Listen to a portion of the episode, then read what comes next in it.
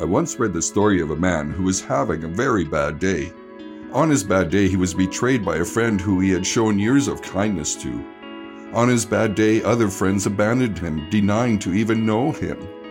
His bad day included the injustice of a rigged court system where he was convicted of false charges and given the death penalty. His bad day included immense stress to the point of sweating blood. And added to this was incredible physical torture, and then his dignity was assaulted with insults and being spit on. By now, you've likely guessed that this man was Jesus.